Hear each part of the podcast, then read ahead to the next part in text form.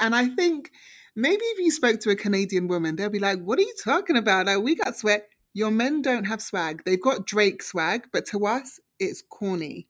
And I don't think this is only my experience. Speaking to other friends I've met that have moved here, that is their one complaint about finding a man in this city.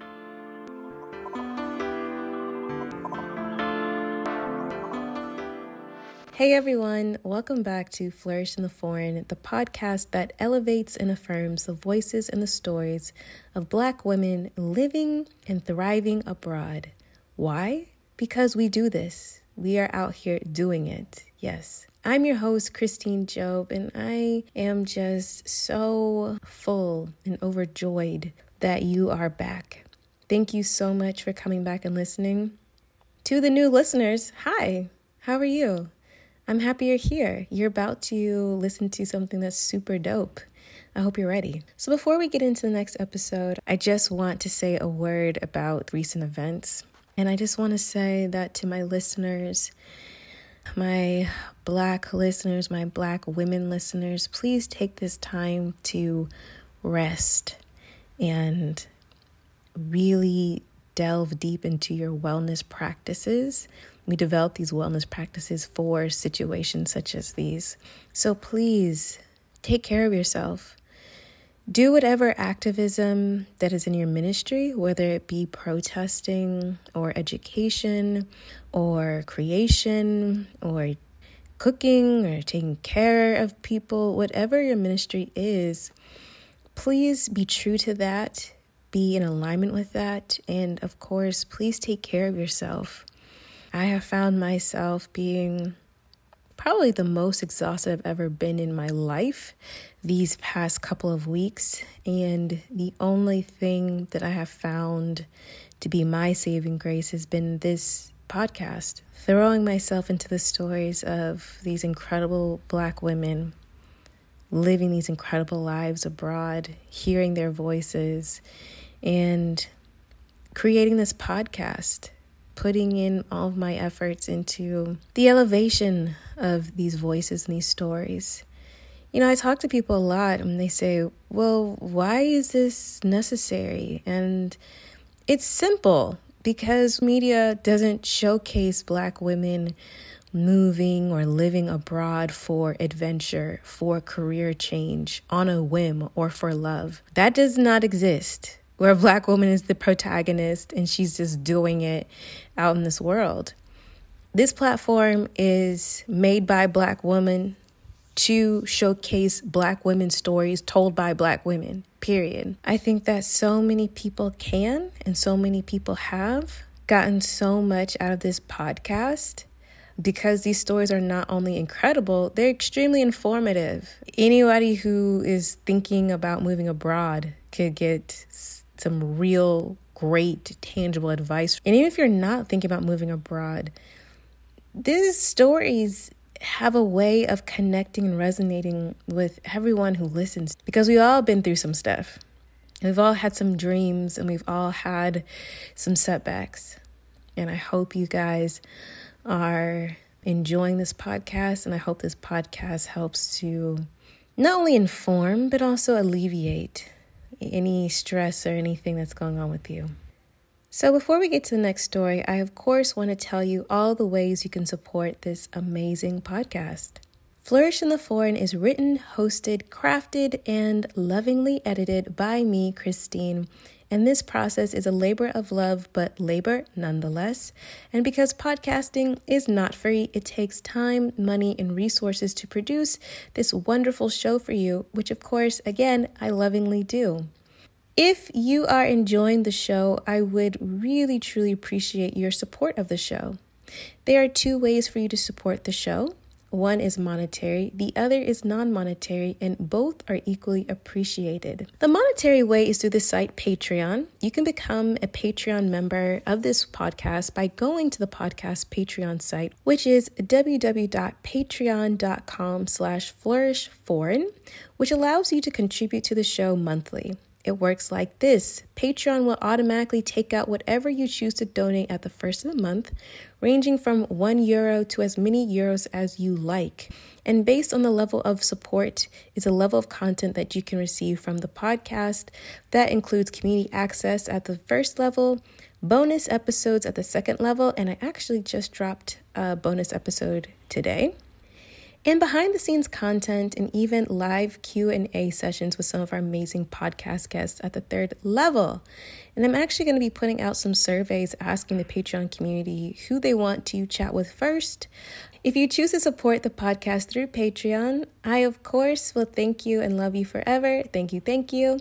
And I will be shouting you out here on this podcast, and that's what I'm about to do. So thank you so much, Siobhan. I truly appreciate your support. Thank you, thank you so much. Now, it's come to my attention that some of you guys listening would like to contribute to the podcast, show your appreciation, but maybe not in a monthly subscription kind of way, which is totally understandable.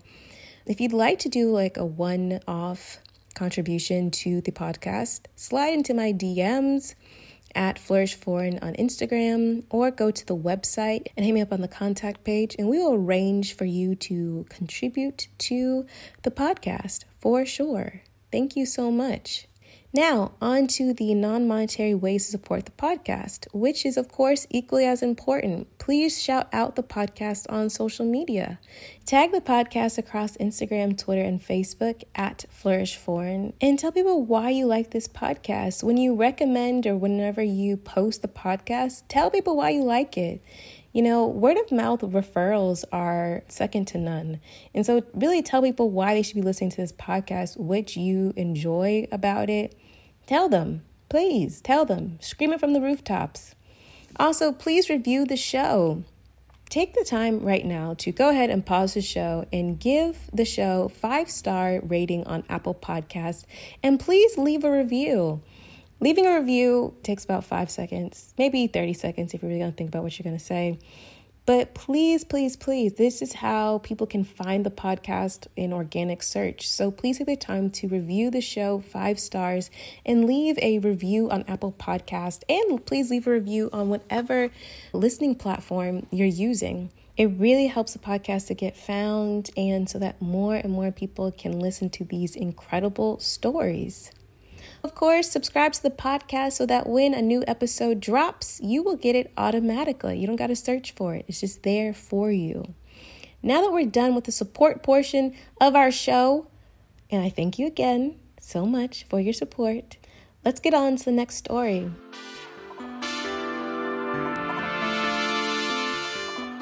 Our next guest is Adama. Adama is a British woman currently living in Toronto. She is co host of the incredible Chapter 6 podcast, which is so funny. They are hilarious. It's really about these black British women living and thriving in Toronto and really trying to navigate what that means. And they discuss a lot of different life situations that we can definitely all relate to. So, so funny. So, without further ado, I will let Adama tell you her story. My name's Adama. I am 33, 34 at the end of this year, which I'm very excited about. My 30s have been the best years of my life. I'm currently living in Toronto, Canada, and I'm from Northwest London. I'm from an African family. My parents are both from Ghana. My dad moved to London when he was, I think, around 18, and my mum when she was 19 to start nursing. And anytime either of them told me stories about the fact that they had moved at such a young age to a country where they effectively didn't know anybody and was starting again by themselves, I was always so interested but also baffled about how at 18 and 19 they could do that when I couldn't even imagine in my 30s being able to do something like that and be brave enough to do something like that. I come from a very close family. I have two older brothers. And even though my parents broke up when I was 10, and I didn't really have a close relationship with my dad, the four of us as a unit, my two brothers and my mum, we were all, all very, very close. I've always been quite a high achiever, if I may blow my own trumpet, as in I got very good grades at school. My mum always said that I was the child that she never has to worry about. I just get on with things. I went to Oxford University, and it was the first time that I had really experienced living around very privileged people, I should say. I grew up in Harlesden, and the demographic of the people that I grew up around were I don't know if we still use the, the phrase lower class, but but a lot of black people, a lot of up and coming people, a lot of people that live paycheck to paycheck.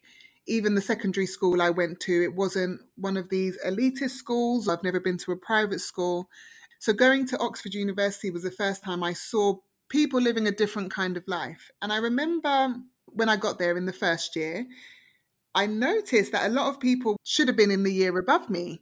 But after sixth form, they were all talking about these six month um, trips they had taken, these gap years, and they'd traveled Africa and they'd gone to Asia. And I just thought, what? Not in, in my school, I don't think anybody took a gap year or went traveling for six months before university. So it was the first time that I had even heard that, that that was a possibility. I definitely never had the means or the money to do that out of sixth form. I think it was just an expectation that I would go straight from school to university because that's what we did, that's what we do. So that was the first time my eyes were open to it. And then I think even after uni, again, I didn't have the privilege of having a mum and dad that could give me a few grand to take some time out. I had to go straight into work. And I mean, I'm grateful for it now because in the 12 years it's been since I've left uni, I've been able to do great things in my career and get to a level in management that maybe I wouldn't have done so quickly. But looking back, it probably would have been beneficial to have those opportunities to see a bit more of the world. I had a job from the day I left uni, and I worked in the same job for seven years. I did very well in life. I was very happy with my p- career progression, and I was even able to buy a flat at the age of 28. I then got to age 30 and I started feeling a little bit restless. I was thinking, okay, I could continue on this path and be very stable, and I could expect what was coming in my life, keep progressing in my career, keep achieving, eventually have a family. But it started to feel very flat. It started to feel very predictable. And I even started thinking about whether I wanted to change careers. And, you know, you have these wild ideas about maybe it's because I'm not happy in my job, or maybe I need to move out of this flat, or maybe it's because I need a new relationship. And I found myself for a couple of years just not feeling at my optimum level of happiness. And I mean, I'm sure that's the goal for everybody, but me more than most, my number one goal in life is what is going to make you happy in this period of time. As I started thinking about it, I was speaking to friends more. And in 2018, I happened to come to Toronto for the first time. A really good friend of mine that I had in London for over 10 years, he had moved here in 2017. And even then, I, I thought he was absolutely crazy. I, I didn't know anybody that had just moved to another country. And when he was leaving, I kept on asking him, why? You've got such a great life here. You're really successful. You're really close to your family. And he was just saying, Ads, I need to escape. So I came to visit him after he'd been here for a year. And he, in his own way, kept on trying to convince me to move. And all I kept saying was, why would I move? what what even is that? Who just moves from the country that they've grown up in? And then we went on a walk, and I remember it was February 2018. And if anyone knows Toronto, it's very cold. It was probably the coldest I've ever been in my life. Um, there was heavy snow that day, and he was still, let's go for a two hour walk. And already I thought he was crazy, thinking, what has moving out of London done to your mind? So we went for a walk. And an hour into, into the walk, Ricky points to this um, building and he says, isn't that the company you work for? And I turned, and it was the company I worked for in London. It was their Toronto office. At the time, I didn't even know that they had an office in Toronto. And I'm big on fate and signs from the universe. And I just thought that what are the chances that we've walked past my company building? I went home five days later and I just couldn't stop thinking about it. I thought somebody sent me that as a sign I've never thought about it before. I didn't speak to anybody about it because I thought everyone would think I was crazy. Who is Adama, this person that is so dependable? She has her life set out. She can't be the one to move. I really thought about it for about six months. And then I spoke to my HR department and I basically said I want to transfer to the Toronto office, and I think they were shocked. I'm not sure many people had ever come to them asking for an international transfer. Then I um, set up a call with somebody in the Toronto office, and four months later, they said they're really excited about me, and I seemed really enthusiastic, and they wanted me to move in December. And at this point, this was a month away, and I just thought I need to give people more time than this. So we had agreed February 2019 I was going to move. I think I told everybody about six weeks before I was moving, which was very shock horror. I can't believe it. Funnily enough, though, my mum and my dad and my brother were all very supportive. And I think that is testament to the fact that, again, coming from being second generation, I don't think it was a big shock to them that this is a possibility. Both our parents had emigrated at one point and now have set up this amazing, beautiful life in the UK. Sure, they did it at 18 and 19, not 32 like I was doing, but there's endless opportunities in this world that we just might not be tapping into because we're so determined to stick in our own little box. My brother, who's just supportive of everything I do, anything I do, he will say, go for it. So they were all very supportive, and that gave me the confidence that no matter what, if I moved to Toronto and it didn't work out or I didn't like it, I could always go back. But I told myself, give it two years however you feel, however it goes, give it two years and you can always come home. And it's been just over a year, and going home is not in my sight at the moment. I absolutely want to stay past the two years if it's possible for me. And I'm so grateful that I had the means and opportunity to even make this decision. Toronto has definitely become my second home, if not soon to be first home, and it's the best decision that I think I've ever made. I asked Adama when did she feel settled in Toronto and if she had any advice for settling into a new city. Honestly, and I'm not just saying this to, you know, put out the wrong impression, but I still feel I'm in a honeymoon period. But I really think that it's down to mentality. I moved to Toronto, and even though I mentioned I'd come the previous year to visit my friend, he had in this time, he's now moved and lives in New York, and I still made the decision to come here. I say that to say I moved here, and the day I moved here, I did not know one single person in this city, not a single soul. I was really out here on my own, and that's coming from a really strong network in London to effectively starting again from scratch. But my mindset going into it, and I think this actually applies to every area of life. If you decide that no matter what, you're going to make this work the way you want it to work, I don't think you can fail. I came into this and the things I was doing, even when I spoke to my friends about it, they were like, Who are you? I really threw myself into life here. I joined every organization. There are loads of apps you can join where you can meet new people. I was trying different skills. I went to choir, even though I can't sing. I joined a rowing club. I joined a board game society. I joined a, a reading club, anything that I could see that I was remotely interested in, I threw myself into it. And I told myself if it doesn't work out or you don't meet people that are like minded, you can just leave and try something else. So for that first, definitely the first six months, I really told myself, say yes. I think you can get very comfortable in life. And I was very comfortable in London and you turn down a lot of things or you become very stuck in your ways. And I said, wherever anyone invites you, anything that you come across, just give it a go. If it doesn't work out, what's the worst that can happen? And I, I really took on that mantra of just say yes. It then led me to meet this amazing group of friends that I'm now really close with. And it's the same group that I met Fanan, my co host on chapter six, from. And we've built a really great friendship. I, I hear a lot of people who are in the same situation as me have moved home, always comparing this to their life in London, or oh, if I was in London, I would have this many friends, or if I was in London, I'll be doing X, Y, Z. I think that's such a detrimental mindset to have because this isn't London. Your family and friends aren't here. But what's stopping you from creating a new set of family and friends here? And I truly believe the people I have met are now my family. They're my family away from home. And that gives me so much comfort because I've not been homesick once.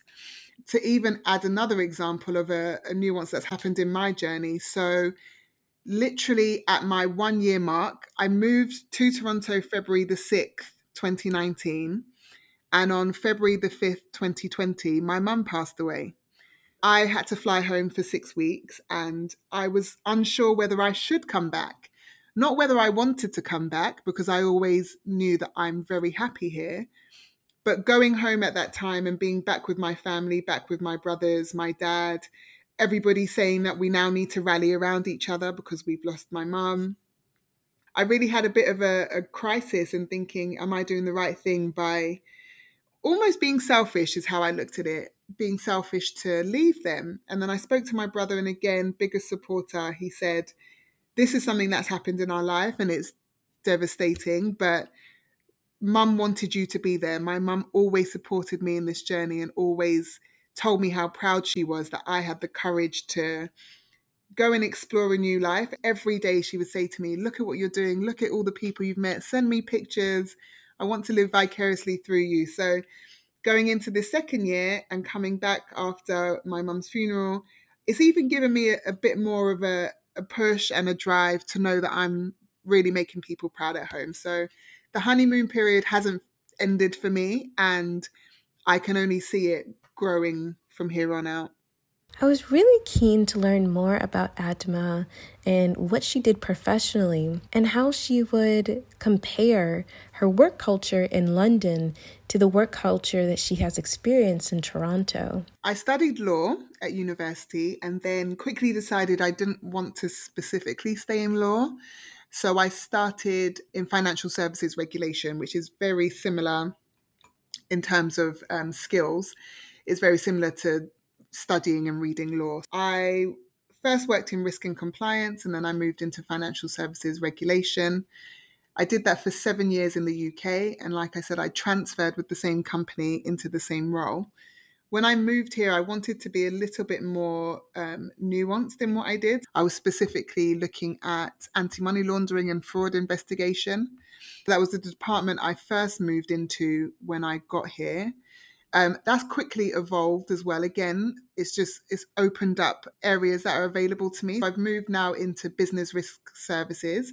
So I do a lot more of financial services internal audit work. I now manage specific clients throughout their internal audit program. It's opened my mind up to a lot of different areas of a financial services institution, which is what I came here for to, to broaden my skills and broaden my knowledge.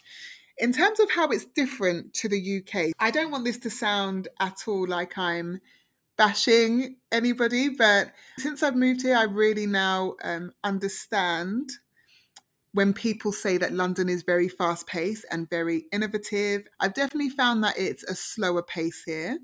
Whether that's a good thing or bad thing, I don't know. I guess because I'm not used to it, it has been an adjustment. But when I say it's slower paced, even some of the systems or the processes that I see, not only my company, but the clients I work with implementing here, I think they're a good five years, maybe even 10 years behind the UK sometimes. I mean, one example I always give is not specifically related to um, work, but when I got here, my landlord asked me to pay for my rent in checks. And even that then told me what kind of environment I was walking into because checks are still widely used here. Whereas in the UK, I don't think I've written a check since I was 18, if ever. So that's been definitely something I've had to get used to of not trying to be too forward thinking, but also I see part of my role here as bringing them new ideas. And anytime I do bring a new idea, which to me might be a basic idea just because it's something I'm used to in the UK, it's always really amazing to me how amazed they are at the things I know or the things I can implement. Whereas to me, it was business as usual. So that's been a good thing for me. I guess it helps me to shine a bit more because another thing I was thinking the other day was that in terms of the makeup of the workforce, I actually find the people I work with here to be a lot more diverse. I guess that's a reflection of Toronto as a whole, though. It's a very diverse city. I think t- London is very diverse as well, but the the celebration of diversity in Toronto is something that's really drawn me to this city, and it's beautiful, and that's definitely reflected in my work environment. To the point where in London, when I looked at city life and city workers, it's it's very much the typical privileged white world. Whereas here, I can see a lot more diversity and people in, in different, different ethnicities being able to be given a platform to shine. One thing I wasn't expecting was how excited people are when they hear my accent. Again, I'm I wasn't used to that. I thought that us being on TV or Britishness is just very known. I've definitely had to adjust to how excited people are when they hear that I'm from Britain let alone a black person coming in from Britain. I think a black woman on top of that coming from Britain with this accent. I, I think they see me as very intelligent, is what I've been told. And sometimes I think my Britishness is seen before my blackness and my femaleness. And I'll take it. I'll take it as a compliment. I'll take it as however they want to view me, as long as it's positive, I will take it. I think it would have been interesting to see maybe from a perspective of just a black woman who wasn't British and how they are treated. But I'd like to think that the combination of the three has just helped me in my journey. And that's another thing that's aided in my decision to to stay here and know that I can grow here because I don't see the same barriers that I see professionally when I was in London. I'm definitely of the mindset that you're black, I'm black, we all black. However, our cultures vary, obviously, depending upon where we were raised, where our roots lie, in so many life experiences. I was super interested to learn how Adama, being Black British, viewed Black Canadian culture, and how was it being Black British in Toronto? The diversity here has made it so that it's, it's not been too much of a culture gap between what I'm used to in the UK I think a lot of the black women that I've met here, and again, this is very different from what I see in America, in the USA, is that when you ask black people here, even people that were born here, oh, where are you from? You don't just get, oh, I'm from Canada again, that's a massive generalization, and this isn't me um, dissing any Black people in America, but I really feel that people here are connected to their roots. Whether you were born and raised here or not, you really do know. My parents are from Nigeria, or I, I'm here from Guyana. And I love that strong connection because that's very similar to Black British people who most of us are second generation. So a lot of us do have that connection to back home, even if we were born elsewhere. I know that my parents, even though they moved to the UK at a young age, they made it a point of taking us back. I think I've been to Ghana up to 15 times in my life. So I, I still feel a real connection to home, in inverted commas. And I find that the same here.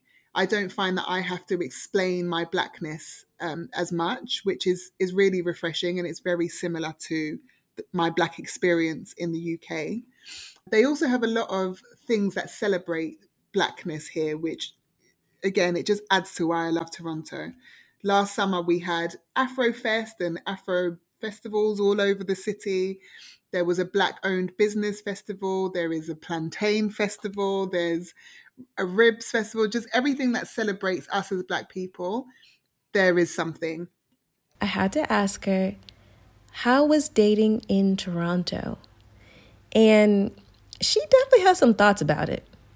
Being a black woman dating here, I I do definitely see um, a difference in the way black women are able to navigate the dating world in North America as compared to in London. I think here I see a lot more interracial dating, particularly black men not dating black women. And I think that surprised me because I don't see that as much in the UK. Obviously, it's still there, but I see it as very prominent here. So I'd actually say that's probably been probably been my most difficult um, element of moving here is that I guess I had a an idealistic vision that I'm going to move here and meet my husband, but it's actually been a lot more difficult than that because I will unapologetically say that I am a very big supporter of Black love. I'm looking for a Black husband. I want my kids to be fully 100% Black. And finding Black men who date strong Black women here has definitely been an eye opener. I'd say, and a, a work in progress. It could be because of the circles that I hang out in. I'm very much a Northwest London girl where it's very predominantly black. So maybe I've just not been exposed to interracial dating as much.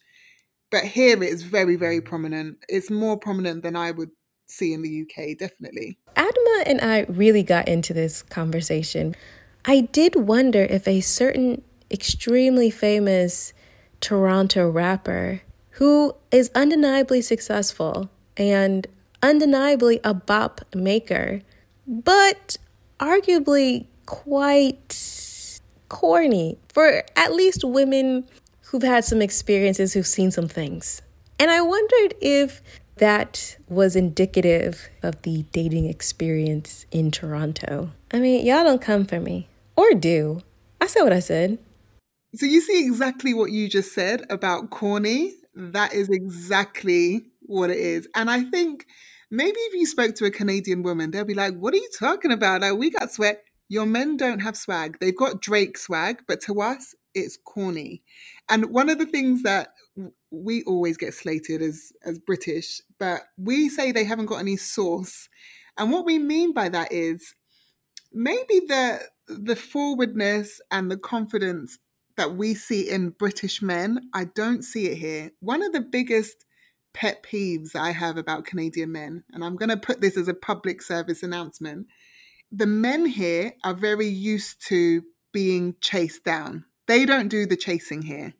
They are very much a let me sit back and see what you've got. What are you bringing to me? Why should I pick you? Whereas the swag I see from British boys is if I like this person, this woman, I'm going to go get her because I can't let her go. I see that drive.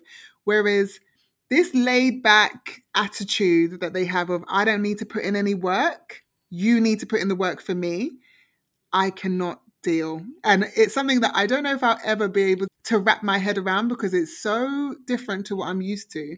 As in, I'll give you a really good example. I joined Hinge, which is this online dating site. And in my first week here, I matched with this guy and I was like, great, maybe I am going to find my guy here. So we were talking for a few days. And then he said, Oh, do you want to meet up on Friday? I said, Fantastic. I, I found a good one. So then it got to maybe Wednesday, and he said, So what are we doing on Friday? I said, Yeah, I'm cool. Like, you said you wanted to meet me, so let's do it. He said, Okay, so when are you going to book the restaurant and let me know what time to meet you? I said, What? what are you talking about? So you've asked me on a date, and now two days before, you just thought I was making all the plans and you were just going to show up. Again, that might be what some people are used to, but in the world I come from, if a man has asked me on a date, I would like to think that he was taking me out, no? And I'm not used to that waiting for the woman to make all the moves and you just wait and see. And someone explained it to me in Toronto that there are more eligible women than men, if that makes sense. There are more good, in inverted commas, women. So when you meet a good, in inverted commas, man, they know that they, there is one man to 20 women. So in his mind, you need to work for me. I can pick between this bunch of you, and you haven't got many options. So, what are you going to do to be the one? Whereas I'm not in competition with anybody, you know, I will put my best foot forward, but I also expect you to put your best foot forward. So, when we say you haven't got any sauce, if I'm having to text you all the time, or I'm having to call the restaurant to make a reservation, or I'm having to say good morning to you before you think to text me, do you know what's not going to happen? You're not going to hear from me because that's not how I move. That's not how I want to be treated. And I don't think this is only my experience. Speaking to other friends I've met that have moved here, that is their one complaint about finding a man in this city is that they are just too laid back. I asked Adama if she felt that the local Canadian politics had affected her as an expat living in Toronto, or if her home country, the United Kingdom's politics, had any effects on her even while she was abroad. I don't particularly follow politics like that. I mean, I know in a general way what happens, but even in the UK, I guess it's a, a kind of naive way to live. But I I don't really follow it in the same way. The only time that I've actually started following it is more recently to do with this COVID situation and the way that they've treated people here compared to how I hear they're treating people in the UK. They're the only comparisons I have at the moment. And let me just say, I'm very grateful to be in Toronto and not in London.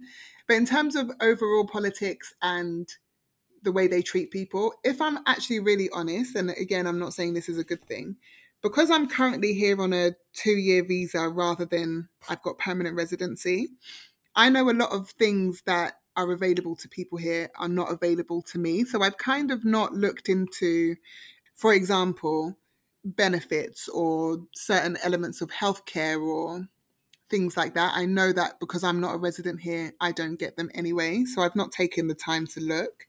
But now that I'm now moving into, I could be here more permanently, I guess I will look a bit more into that. So just a couple of months after I moved here, we had Brexit in the UK, which, for any listeners that don't follow UK politics, that was the UK left the European Union, and we've been a member of the Union for God knows how long, decades, and they made the decision that they want to go out on their own. And there was this whole debate about whether we remain, whether we leave. There was a, a referendum where we voted.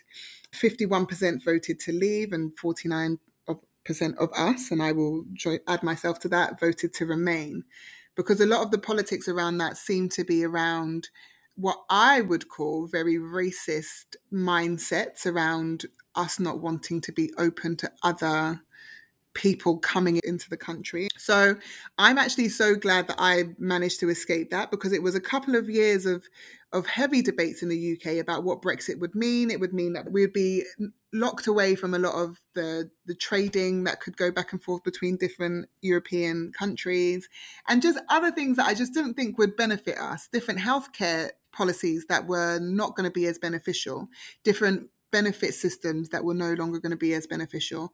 So I was actually worried about what life after Brexit would mean for me thankfully, I feel that Brexit has been overshadowed now by what's going on in the world, and a lot of the policies haven't yet been implemented because we're trying to deal with this pandemic. But I definitely think if I had stayed, I would have seen a lot of disadvantages to me as a young black woman in terms of what's available to me in resources, even when it comes to housing benefit, being a first time buyer, anything to do with that, I think I would have been very disadvantaged. And they definitely don't have the same mindset here. So leaving amid Brexit was probably the best time to go. And I know a lot of my friends who are now looking at the aftermath of COVID and Brexit policies now being implemented are thinking about, oh, maybe we can move abroad as well. Adama has done it for a year and she looks she's thriving, and we don't want to be a part of this racist implementation. So I think I moved at a good time. I asked Adama about her thoughts on COVID 19. What did she think of the Canadian response? And what did she think of the UK response to this global pandemic? It's been really interesting for me. I went home for six weeks after my mum passed away. I literally came back and then I was in two weeks mandatory lockdown for anybody that had been abroad. And then during that two weeks, the whole country went into lockdown. So I've literally gone from one extreme to another another extreme. I'm actually very grateful for the swiftness of decision making in this country. So we've got Justin Trudeau, who's our decision maker here.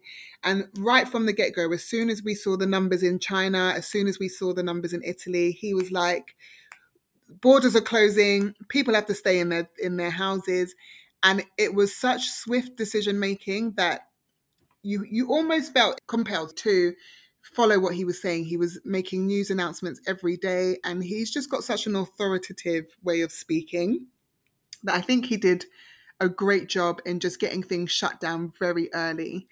If you then compare it to Boris Johnson, who is the leader in the UK, he was very slow to react. I think for the first couple of weeks, they were even saying, we don't need to do social distancing.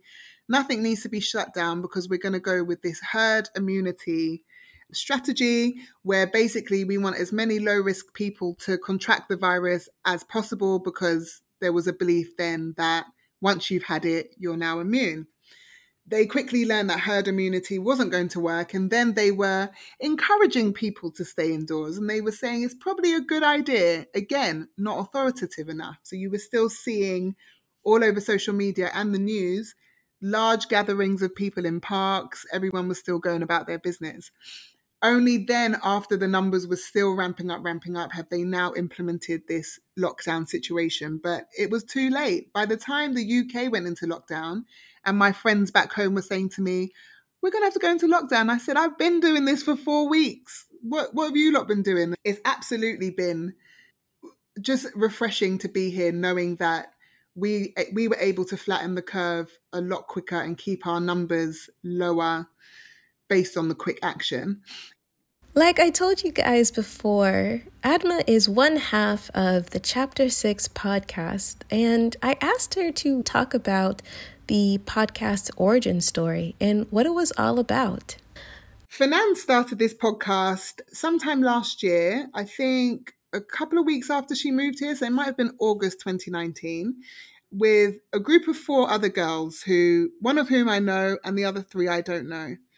So they started it as a group of five.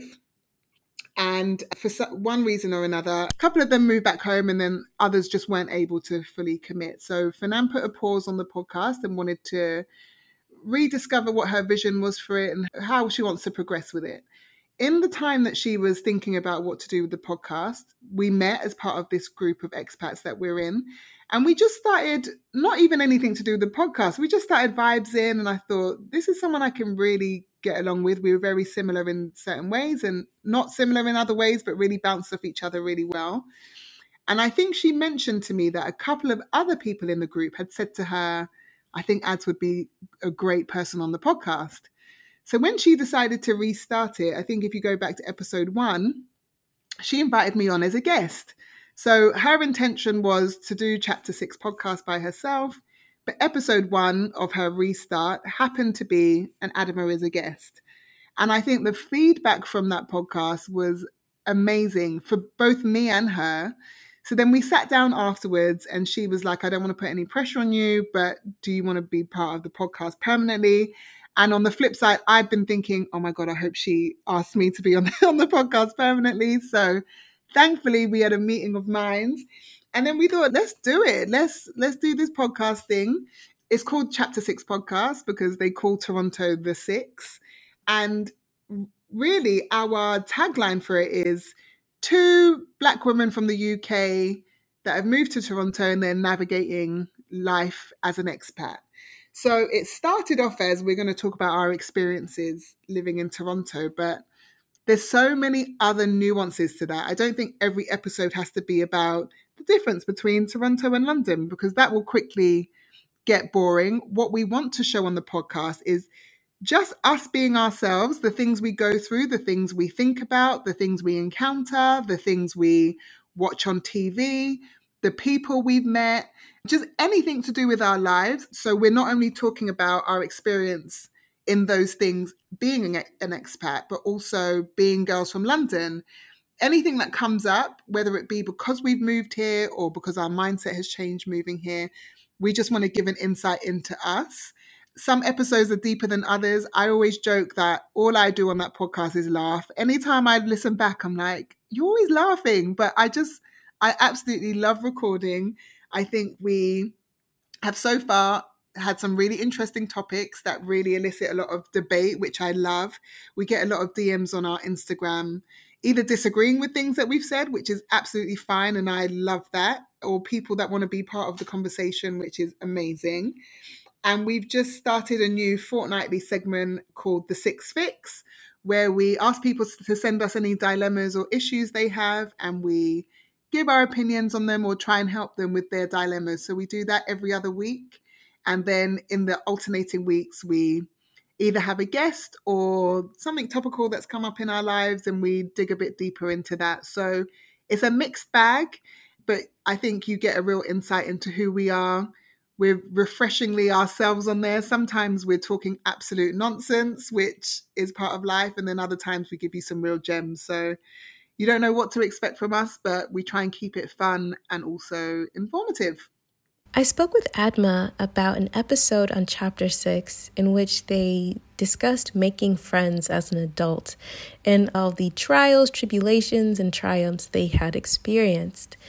And I asked her to talk more about that. I think it's episode, I want to say five of the Chapter 6 podcast.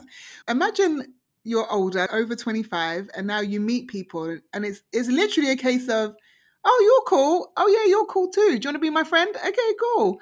And it feels very inorganic because you are very, very conscious of the fact that you're now choosing to be this person's friend. Whereas, say you meet someone at school or you grew up with them, it almost feels more inevitable that you're going to be friends rather than we've now made this decision as adults to be friends. So let's be friends. And I find that so, so funny, but also really interesting because on the flip side, you really are choosing your friend.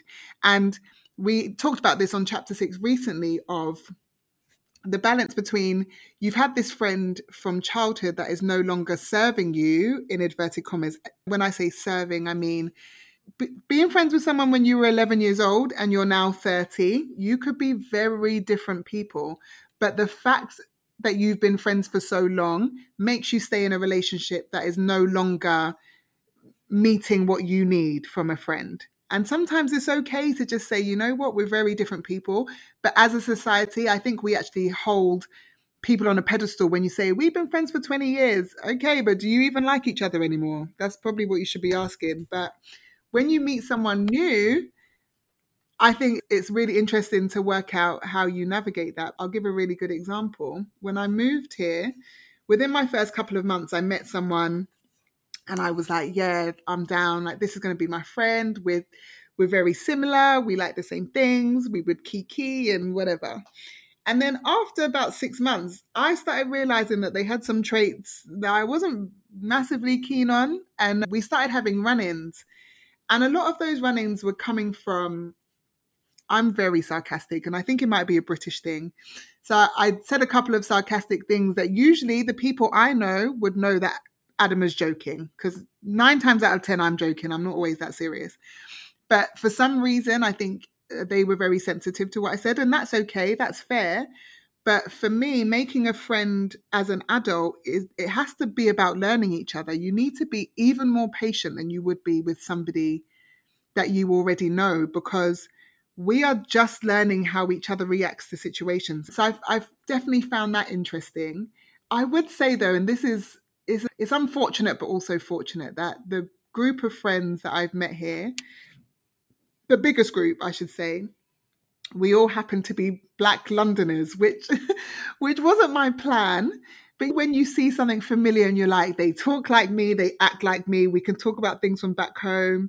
They've had the same kind of upbringing. We can talk about the boys in Canada that don't have the same sauce, and we can talk about events in London. It's we've just naturally come together.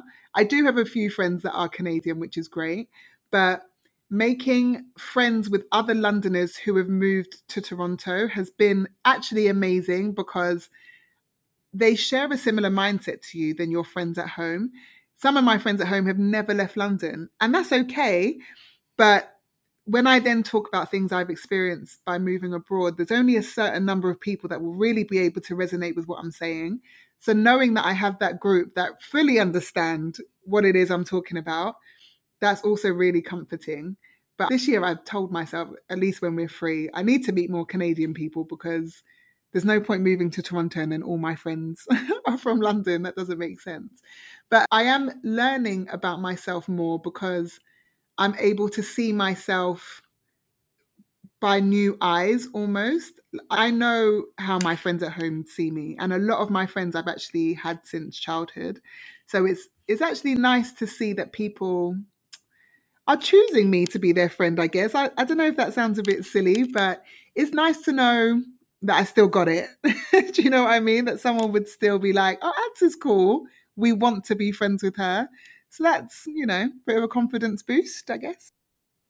I had to ask Adama something that was obviously on everyone's mind if you're speaking to a British person, and that is what did she think about Megxit? Yes, Meghan Markle and Prince Harry leaving the British royal family and deciding to make a life for themselves. I, as a black American woman, have lots of thoughts on the situation, but I really wanted Adama's perspective as a black British woman.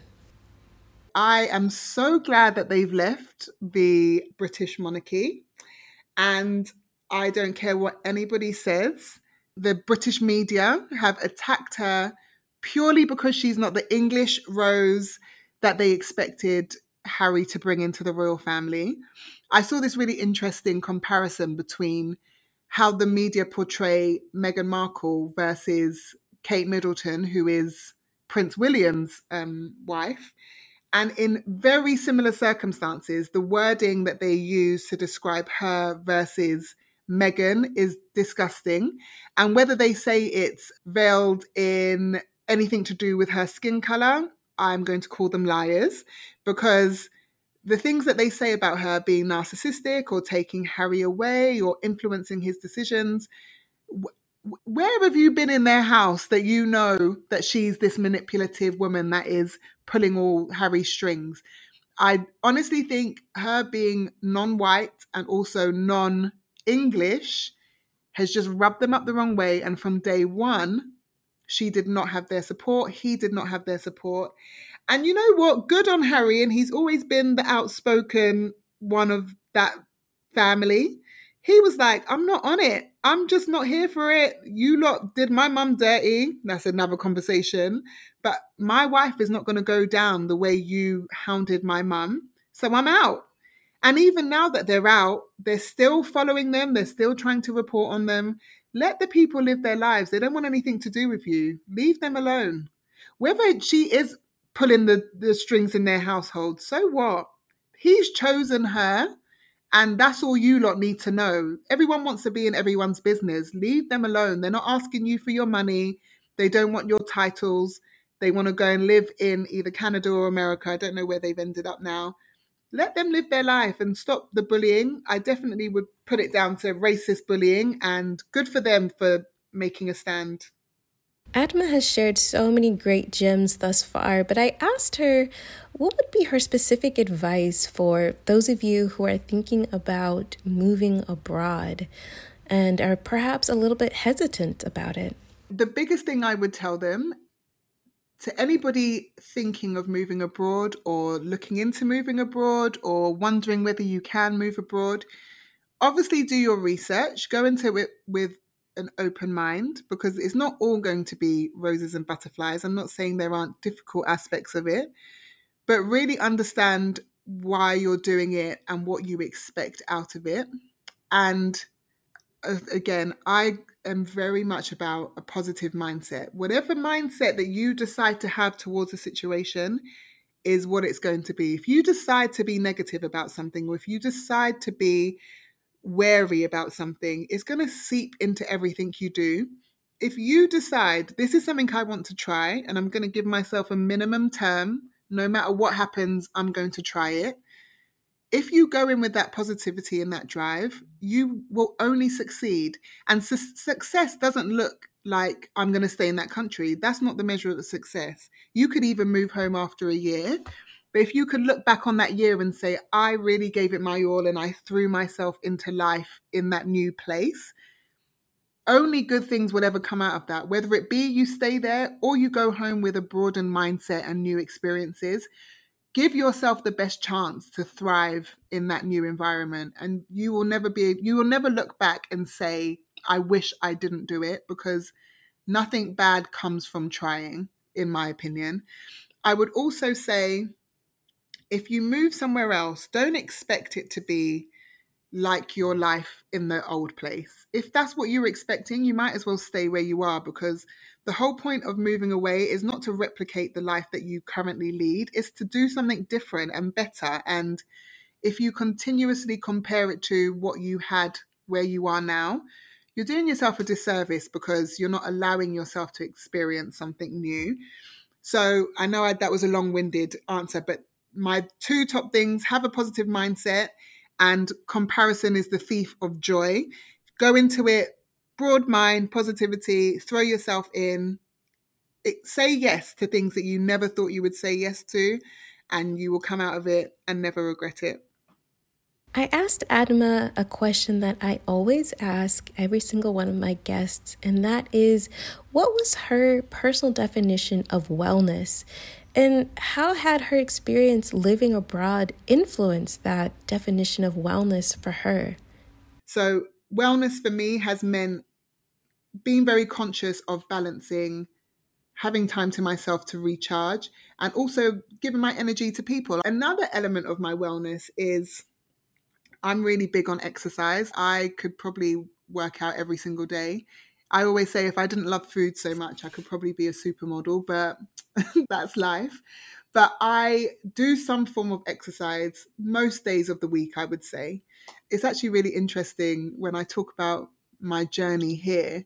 I've always been into fitness, but moving here gave me confidence in ways that I didn't even expect. So when I first got here, I joined a soca dancehall spin class, which I absolutely loved. And a couple of months in, I randomly got an email saying, we're looking for new instructors for a new studio we're opening. And again, I told you I'm big on signs and big on fate. I thought that email is for me. I went on a, an audition interview and I became a spin instructor. Part of my being a well rounded person is teaching spin three times a week, and I've added that into my routine. Again, something I would never have imagined doing back home, but moving abroad definitely does things to you that you wouldn't expect. So I definitely integrate fitness into my wellness. Another aspect of wellness for me here is financial, in that I actually feel like I save a lot more by not living in London. And the other week I was thinking, why do I feel I have so much more money here? But it comes down to I don't have a car. I'm lucky enough to live a seven minute walk from my office. A lot of the extra expenses that you spend in London, you don't realize that you're spending, I've been able to pocket here. Saving is really important. And actually, now more than ever, when I look at this situation with COVID, unfortunately at work they've reduced me to 50% hours 50% pay a lot of people panicked when that happened they were like how are we going to pay next month's rent whereas for myself i think i've managed to put myself in a situation where if this went on for another six months i'll be okay. I make sure i save every month and i make sure i've got enough for a rainy day. And having the extra time in the week has actually given me the opportunity to work on my fitness, work on my nutrition, work on meditation and yoga and reading more and just doing the other elements of my life that I've maybe um, neglected because I've been so busy living on normal life. This is time for me to slow down and really just work on myself. Oh my goodness. Adama, incredible. Thank you so, so much for sharing your story. If you're interested in learning more about Adama, you can follow her on all her social media. So, my personal Instagram is ads eats keto. I know that's very long. So, ADZ and then eats keto. That's because I'm on a ketogenic diet, but that's a story for another day. I might even change my name, but that's where I am um, on Instagram. You can find us, our chapter six um, page at chapter six with the, the number six IX pod. So chapter six IX pod. And that's where you'll find me and Fanan and links to our Spotify, Apple, and SoundCloud accounts where you can listen to all our previous episodes and upcoming episodes. If you go to the Chapter 6 pod bio, you'll find both of our, our private Instagrams on there as well. And we're also Chapter 6 pod um, on Twitter. And if you want to email us about anything, we are on mail for chapter six um, at gmail.com. Again, you'll find it in our bios on Instagram and Twitter.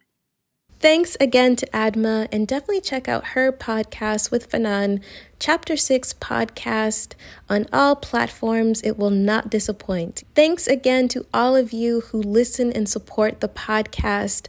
I love you all. Thank you so much. Your support means so much to me. If you have any feedback, please feel free to slide in my DMs, fill out a contact form on the website. Also, definitely check out the website www.flourishintheforeign.com. I actually added a map to the website, an interactive map. So you can go to the map and check out different countries and cities that are associated with podcast guests, please check it out. Tell your family and friends to check it out too. That'd be great. Thanks again to Zachary Higgs, who produced the music of this podcast. If you want to learn more about him and how he can help you develop music for your podcast, your YouTube channel, your mixtape that's dropping soon, or whatever, I'll put all of his information in the show notes. All right, until next time, y'all be well, be safe. Please, please, please take care of yourselves. See you next week. Bye.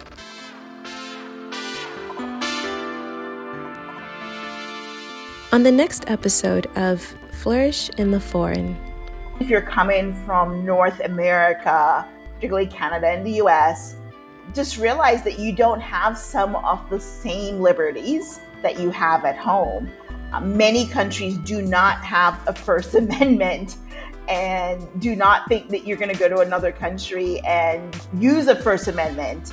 You can look at stories from various regions where people have been jailed or sent home or punished in some way for speaking ill of the country's leadership. I just tell my clients don't do it. And if you're going to do it, do it in your own house with people you trust and respect. Do not do it in public.